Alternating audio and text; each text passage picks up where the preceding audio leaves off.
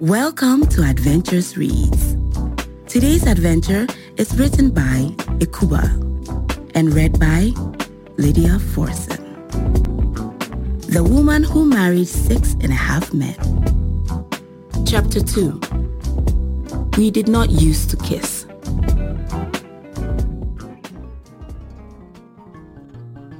The first time I saw a man and woman kissing, I was utterly terrified. I gazed upon them with trepidation as they kissed passionately behind the plantain tree in the farm that was next to my grandmother's farm. They could not see me watching them kiss because I myself was obscured by a vibrantly green plantain tree. It was a rainy season and so all the trees, including this plantain tree, were lush and green.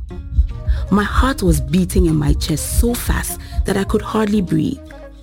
I thought he was killing her. Why was he chewing her mouth up so greedily if he wasn't killing her? Or maybe he was one of those evil monsters who ate human beings from time to time. My grandmother sometimes told me Anansesem, which had characters like Sasabonsam who killed and ate people, and I was too young to realize these stories were myths. He was a white man, you know, and in those days, we did not know a lot about white people the way you younger enlightened people do. There used to be so many rumors in those days about white people.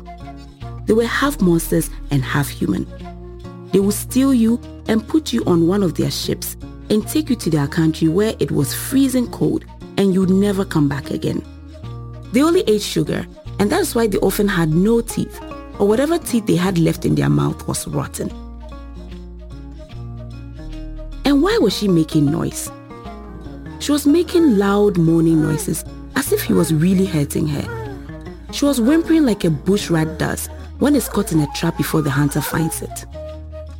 Why was she making so much noise if he was not killing her?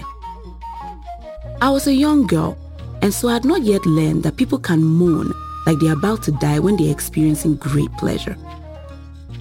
I knew her very well. She was a young second wife of Uncle Kofi Eswon, our neighbor who lived five doors away from our house. Her name was Asiata, and I thought she was the most beautiful woman in the world.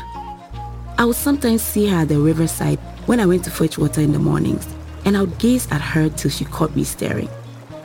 She would then smile at me while I looked away immediately, embarrassed that she had caught me staring at her. In those days, it was usually children and young girls who fetch water from the riverside. Wives hardly fetch water themselves, but Auntie Asiata fetch her own water every morning.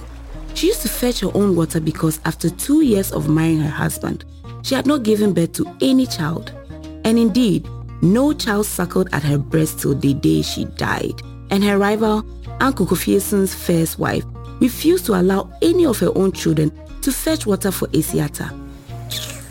Uncle Kofieson's first wife would suck her teeth loudly to the hearing of her rival, Asiata.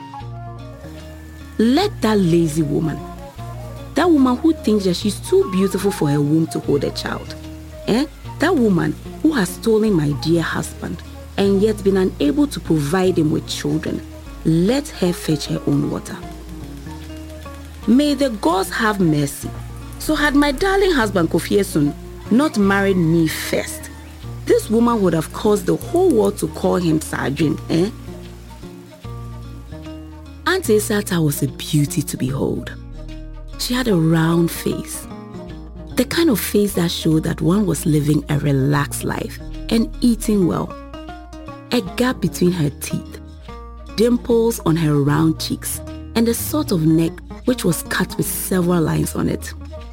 I used to think that her neck looked like she was wearing several necklaces at the same time. She had large, bushy eyebrows, and her hair was incredibly thick so thick that she spent hours getting it plaited and threaded in the most exquisite fashion. She was as well fed as any of the wives in the king's palace. She had a soft full bosom and an ample behind, a nicely rounded stomach like those you find on the Akuaba dolls. Her skin was as dark as millet and so smooth that it gleamed like a mirror. Her body was so sumptuous that it would jiggle slightly every time she walked. That was what used to drive the men crazy in those days, you know. A woman whose body was so plush that it jiggled anytime she took a step. Her husband, Uncle Kofi Eson, has spent a fortune marrying her.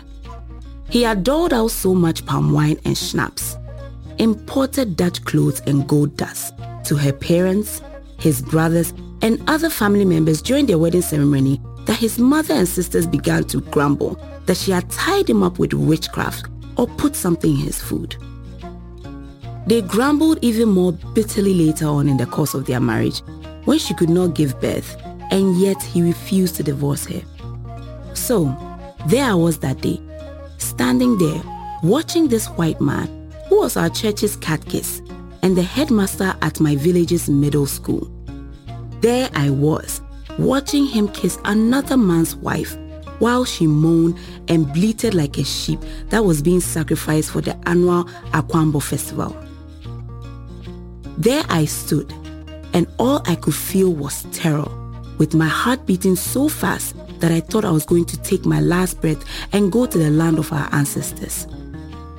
Dear God and the spirit of my ancestors, help me. I did not want this white man to see me hiding behind the plantain tree because he could catch me and eat me up too. But how was I going to escape?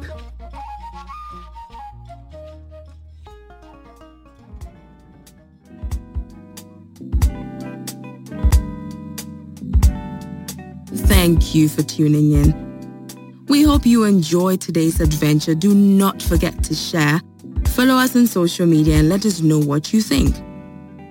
We look forward to going on the next adventure with you.